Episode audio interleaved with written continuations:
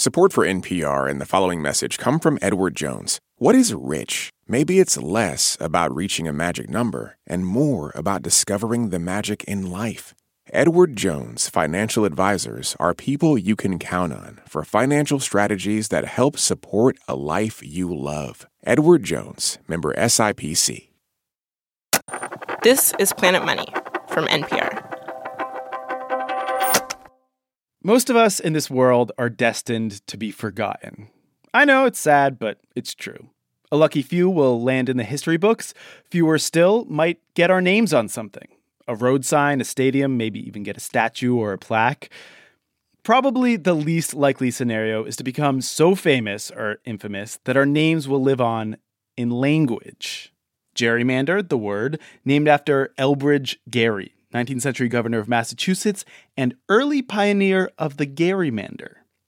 Saxophone, named after its inventor, Adolphe Sax. And then there's the Ponzi, the Ponzi scheme, named after Charles Ponzi. A Ponzi scheme is an investment opportunity that's more of a con. The way it works is you have to use or steal money from newer investors to pay back the earlier ones. They happen all the time these days. But I'm just going to come out and say it. Most of the time, they're amateur hour compared to the one pulled off by Charles Ponzi, an Italian immigrant living in Boston who pulled off his scheme for a brief seven months about a hundred years ago. He wasn't the first, he wouldn't be the biggest, but after you hear his story, you'll get it. You'll get why he's allowed to live on forever in infamy. Hello and welcome to Planet Money. I'm Nick Fountain. Today on the show, the story of how Charles Ponzi stole millions of dollars and defrauded tens of thousands of people. It's way wilder than you think. It involves a daring plan to rob a bank, a system of speculating on currencies thanks to a loophole in the global mail system, and a very generous pound of flesh. This message comes from NPR sponsor LinkedIn Marketing Solutions. As a business to business marketer, your needs are unique. B2B buying cycles are long, and your customers face incredibly complex decisions. LinkedIn Ads empowers marketers by allowing you to build the right relationships, drive results, and reach your customers in a respectful environment. Make B2B marketing everything it can be and get a $100 credit on your next campaign. Go to linkedin.com slash money to claim your credit. Terms and conditions apply. When voters talk during an election season, we listen. We ask questions, we follow up, and we bring you along to hear what we learned. Get closer to the issues, the people, and your vote at the NPR Elections Hub. Visit npr.org/elections. A Ponzi, a word so familiar that it just rolls off the tongue. A shorthand for robbing Peter to pay Paul. And while his name has become infamous, the story of Charles Ponzi was not that well known. That is, until journalist and author Mitch Zuckoff just kind of stumbled upon it. I was a banking reporter for a while at the Boston Globe, and I was at a press conference, and the state treasurer just offhandedly said, You know, banks haven't failed like this in Boston since Ponzi's day. And I did a, like a comic double take of, Huh? And he said, Yeah, you knew Ponzi was based here in Boston. And I said, uh, Yeah, sure, I knew that. I'm a banking reporter. Of course I knew that. You know, I had no idea. Mitch kind of became obsessed with Ponzi and wrote a book about him. It's called Ponzi Scheme The True Story of a Financial Legend. To write the book, Mitch went to Italy and found Ponzi's birth records. He read thousands of court documents. He found records of every single victim, and he read Ponzi's private letters. He also looked through a bunch of photos. There aren't many from when Ponzi's young, but in one, he's dressed in this three piece suit with a tie. He has a pretty well kept mustache, perfectly combed hair, and these big, thick eyebrows. And it's also worth mentioning that Ponzi is uh, he's diminutive. You know, he's a guy five two, five. I think he lied about being five three. You know, classic. yes. You know, and so if Ponzi was going to make it, he understood he had to do it with his head. Uh huh. Just because he's a little guy. He's a little guy. Yeah. Maybe it was the height, maybe it was something else. But throughout his life, Ponzi was always looking for the thing that was going to make him rich. He was the type to take big swings, big risks that often involved leaps of faith. And in 1903, he did what many young Italians in search of riches were doing back then he got on a boat to America. For the greater part of the next two decades, Ponzi tried to make his fortune. This guy ha- had more jobs that, and a more of a varied resume than anybody I've ever heard of. Can you just list off some of the jobs?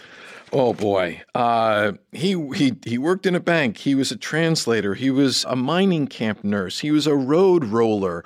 He was a sign painter. Uh, you know, on and on. Grocery clerk, factory hand, dishwasher, waiter, librarian. He was, you know, he was an itinerant immigrant, you know, rolling up and down uh, the east coast of the United States, looking for work and trying to find his place.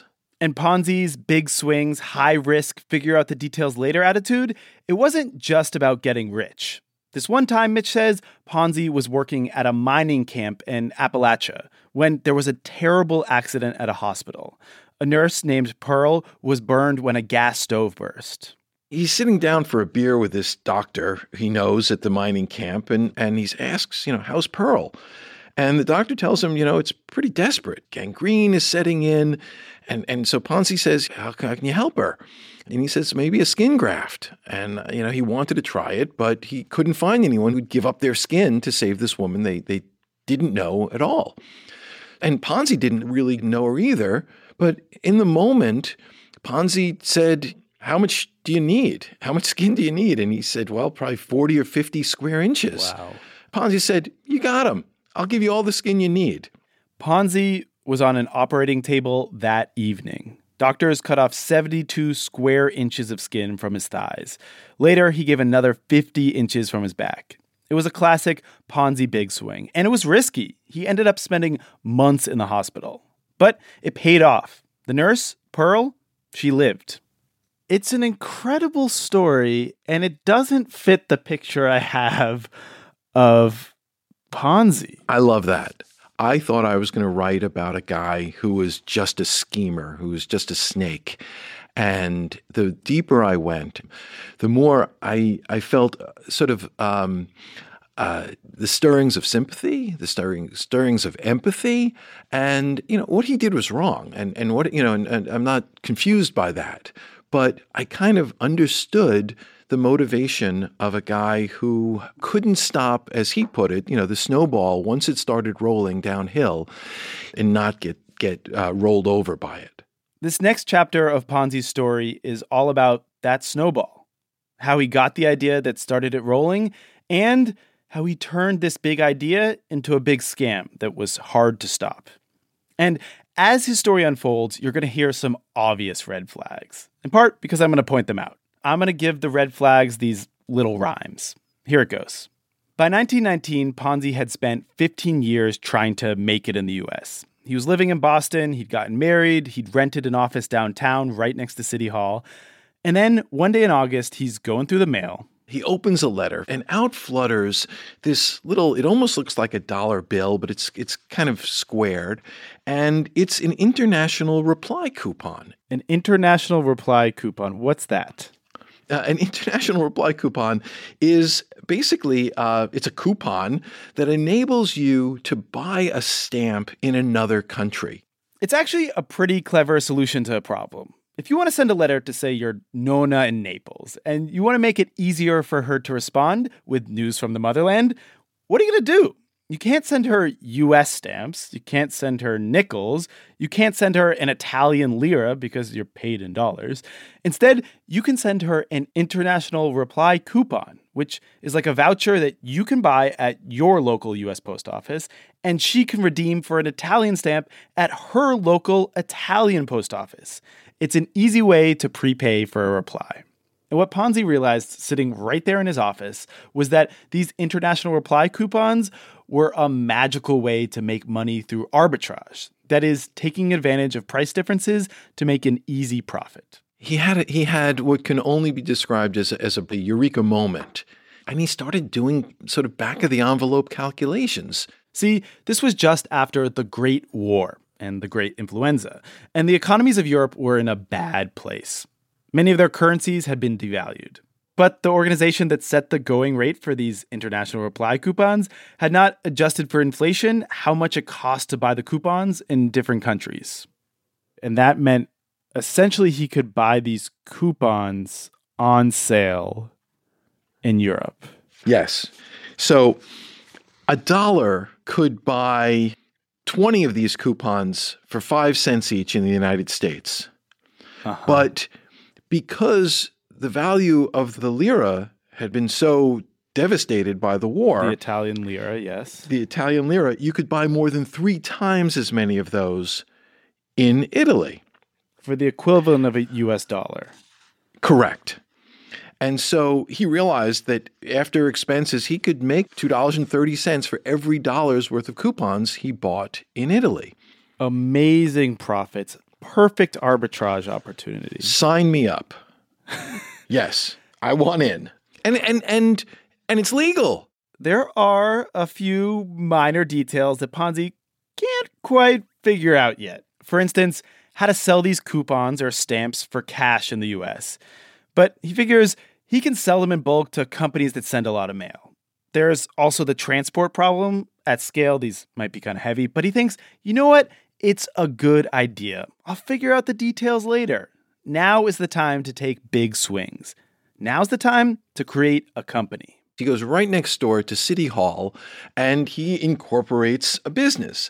And uh, he calls it the Securities Exchange Company. The SEC. Why not? The Securities Exchange Commission won't be around for another decade and a half.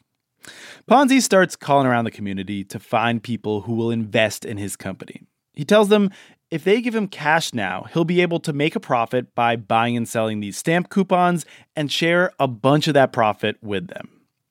It's hard to pinpoint exactly when Ponzi's scheme turned into a scam, but you could argue that it was during these first few pitches. Because Ponzi was soliciting investments without figuring out those pesky details of how he would actually make money.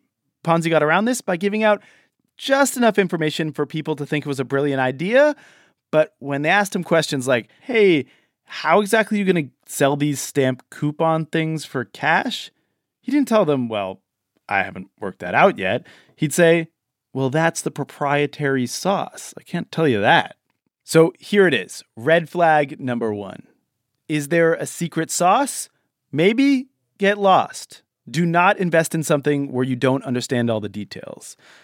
Ponzi knew that people wouldn't care, though. He had them in a trance and then he'd lean in for the kill. He would say, You know, what are the banks paying you? If you put your money in a bank, they're going to give you what? 2%, maybe 3% a year? I can give you 50% interest in 90 days. In three months, your $100 will be $150. And, and that's the moment he knew that a calculation was happening in his client's head. Is this too good to be true or is this too good to miss? Too good to be true or too good to miss? That's how I, I see all of this. How could he possibly give me 50% interest in 90 days? But if it's true, if this is possible, this is my ship coming in. This is red flag number two, and maybe the biggest red flag of all. Regular returns, you're going to get burned because the world isn't regular. Some years are good, some are bad, and investments that promise amazing returns every year, they're sketchy. But Ponzi's investors didn't pick up on this. People started pouring dozens, then thousands, at some point, a million dollars a week into Ponzi's postal coupon fake business. And Mitch says to understand how Ponzi conned tens of thousands of people, you got to remember he started his scheme in December of 1919, right on the cusp of the roaring 20s you know, I, I, call it this is the first roar of the 1920s. The idea that anything was possible had permeated not just the upper class, but to the newest immigrant. Yes, great riches were available here. So people were primed for this. They had heard stories of getting rich quick, and so it seemed plausible. When, when I was doing the research on Ponzi, I spent a lot of time just reading what else was in the paper. And it was incredible. It was an entire genre of stories of sudden wealth eh, that, you know, subconsciously or consciously were playing into uh, Ponzi's hands. Like space filler, or these were prominently featured? prominently featured. Oh, Huh. front page stories again and Really? again about oh marrying into wealth. You know, she rose from char girl to you know to to to, to grande dame. You know, I, I, and it and clearly people people wanted to read it. This might as well be red flag number three for an investment scheme. Beware the unrealistic expectations of quick wealth creation. Because this everyone's getting rich quick, why not me feeling? It's not just a 1920s phenomena. It pops up whenever the economy is popping off. Whenever you see your neighbors getting rich, you get jealous and you want in. For Ponzi, business was booming. But remember, he never figured out those details. He never used investor money to buy postal coupons. Instead, when investors came back to his office looking to recoup their investment, he just paid them with the new money from new investors. This robbing Peter to pay Paul scheme is what's now known as a Ponzi. Sometimes regulators catch on to these schemes, but oftentimes Ponzi's pop up in areas that are new or not regulated too much, which is red flag number four. If you're in the sticks, be careful with your picks. And postal policy was quite the hinterland. Regulators started poking around Ponzi's business, but they were kind of stumped. For instance, the first regulator that came around to ask questions was a state bureaucrat. He explained he was in charge of making sure that loan sharks weren't charging too much interest. But Ponzi said, No, you have it backwards. I'm the one who has to pay out these big returns. I'm the one who's going to pay out 50%. The bureaucrat's like, Oh, yeah, you're right. You're not a loan shark. You're the opposite. I guess, good day, sir? Basically, he goes back to his little cubbyhole at the state house and uh you know, he sort of tells the police, well, just keep an eye on this guy. And he, he passes the buck, so to speak. Did the Boston police keep their eye on him? Uh, mostly to invest. Yeah. Two thirds of the Boston Police Department were investing in Ponzi. Two Yes. thirds of the Boston police? Yes. The police weren't going to do anything about it. Some of them even worked for Ponzi as salesmen. The regulators who probably visited Ponzi's operation the most were the postal inspectors. But try as they might, they could not figure out how Ponzi was making money on this stamp coupon arbitrage. Of course, that's because Ponzi hadn't figured that out either. So Ponzi's scheme got bigger and bigger. At its peak in July of 1920, seven months after he started taking investments, Ponzi took in nearly $6.5 million from 20,000 investors in a single month. He had a nice mansion, he had a limo, he was on the front page of newspapers. After the break, how Ponzi's luck eventually ran out. Just like almost every Ponzi ever. This message comes from NPR sponsor Babson College. Discover Babson College's Master of Science in Management and Entrepreneurial Leadership program, an intensive nine month journey that equips recent college graduates with practical skills for today's dynamic business landscape. Tackle real world challenges and emerge with a problem solving mindset. Whether you choose to start your own business or innovate within a corporation, a master's from Babson will help launch your career forward. Apply today at babson.edu slash msleader.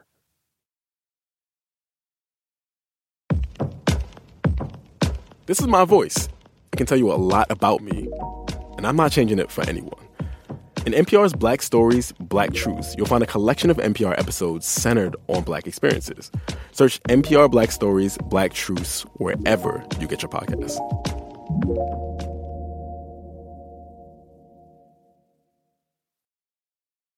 Remember, to keep up his stamp coupon scheme, Ponzi needed a constant stream of new investors. In fact, more investors than before to pay the earlier investors their profit, that 50%. Things started to turn when someone sued Ponzi. They said they were part owner of the company. Ponzi said, No, you just gave me a loan that I paid off a long time ago. But in the meantime, a court decided to freeze a bunch of Ponzi's bank accounts while they figured it all out. And this causes a mini panic. Mitch says thousands of investors showed up at Ponzi's office. It's like a scene of a bank run. They're all demanding their money back. People are uh, excited and they're anxious and they're afraid, and, and, and people are pushing and shoving. And, and Ponzi wades into the crowd, and incredibly, it calms them. And he survives the, the, the, the run. Things settle down. He pays off everyone who is seeking their return. But then state and federal regulators decide to take a second look at his business. Ponzi meets with them and tells them, you know what? I'm above board. I'm so above board, I'll let you check my books. You can even pick the auditor. This is a stall tactic, and it's a problem. For one, Ponzi has been spending a lot on his new mansion, that limo, but also on stakes in legitimate businesses. He's even become part owner of multiple banks. And the second problem is he never figured out how to make money off the stamp thing. So he can't come up with the money he owes to all his investors. Ponzi is getting desperate. He knows that there is going to be this moment. The auditor will count up all his debts, and Ponzi will have to show all the money that he actually has. This is the show me the money moment, when people could realize that he doesn't have all the money to pay his investors back. And Ponzi, ever the hustler, thinks up a plan that's both daring and pretty extraordinary. He's going to gather up all his bank books, all his cash, and go from his office and he's going to make a stop before he goes over to the auditor's office a few blocks away. He's going to stop at one of the banks he purchased. He has this idea that he is going to gain access to the vault of the Hanover Trust Bank and he's going to what should we say, borrow um, a few million dollars from the vaults, go over to the auditor, show all of this money, and then return to the bank, He's take the money, temporarily rob his own bank. That's one way to put it. That is correct. I'm not I'm not saying it's a great plan, Nick, but it's a plan. The Massachusetts bank regulator, he senses something fishy is up. He starts asking the banks, "Hey, how much does Ponzi have in his accounts anyways?" And the bankers tell him, "Well, not that much actually." So the regulator arranges a stakeout. So he starts uh, literally having guys watching the bank that Ponzi is withdrawing money from most uh, aggressively. And they see that there are Ponzi guys coming to make withdrawals to collect cash. They realize this is the moment. They, they figure there's no way there can be any cash left in that account because there were only a few thousand dollars left. And so they pounce and they they they declare him hopelessly insolvent and hopelessly overdrawn. And this is the end of the road for Ponzi's scheme. The auditor finally finishes his work. Ponzi owes about $7 million, probably more, but he only has about $4 million. The con can't go on any longer. He turns himself in. Did he do time? He did. Uh, he spent much of the 1920s in prison behind bars uh, on various charges, all related to these few, few months of glory. Charles Ponzi eventually ended up in Brazil. He died in the charity ward of a hospital with 75 bucks to his name, which went to his burial. But we all know his name, all because of a brief seven months where he was in the right place at the right frothy economic time with the right pitch. Why do you think it was that his his scheme, his company, his Ponzi grew so fast? You know, I think there's a there's always you know a fear of missing out. FOMO, yeah. FOMO, right?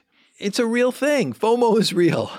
And so financial FOMO, it, you know, cuts even deeper. You're not just missing a party, your fear of missing out on the ship that was supposed to come in to change your life and to change your family's life. And so, you know, that is part of human nature that that Ponzi or people like him exploit.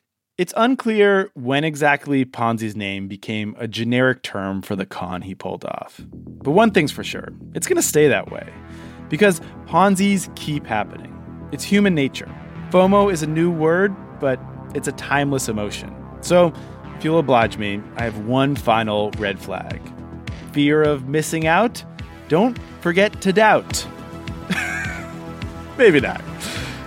Do you have a long lost bit of economic or finance history? Email us at planetmoney at npr.org or find us on the socials or send us snail mail. Send me a postcard. Nick Fountain, NPR, 9909 West Jefferson Boulevard, Culver City, California, 90232.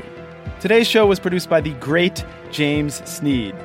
who is going to bring his greatness to the podcast Code Switch for a few months. That's NPR's podcast about race and identity. Don't forget about us, James. We're going to miss you so much. This episode was fact checked by Sierra Juarez, mastered by Natasha Branch, and edited by Jess Jiang. I'm Nick Fountain. This is NPR. Thanks for listening.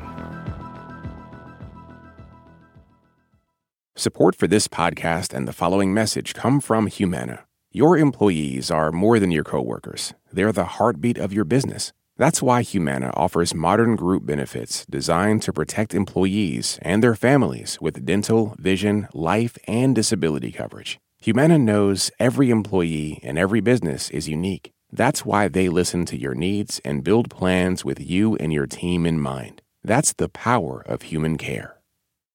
Support for NPR and the following message come from Rosetta Stone, the perfect app to achieve your language learning goals no matter how busy your schedule gets. It's designed to maximize study time with immersive 10 minute lessons and audio practice for your commute. Plus, tailor your learning plan for specific objectives like travel. Get Rosetta Stone's lifetime membership for 50% off and unlimited access to 25 language courses. Learn more at rosettastone.com/npr. It's a high stakes election year, so it's not enough to just follow along. You need to understand what's happening so you are fully informed come November. Every weekday on the NPR Politics Podcast, our political reporters break down important stories and backstories from the campaign trail so you understand why it matters to you. Listen to the NPR Politics Podcast wherever you get your podcasts.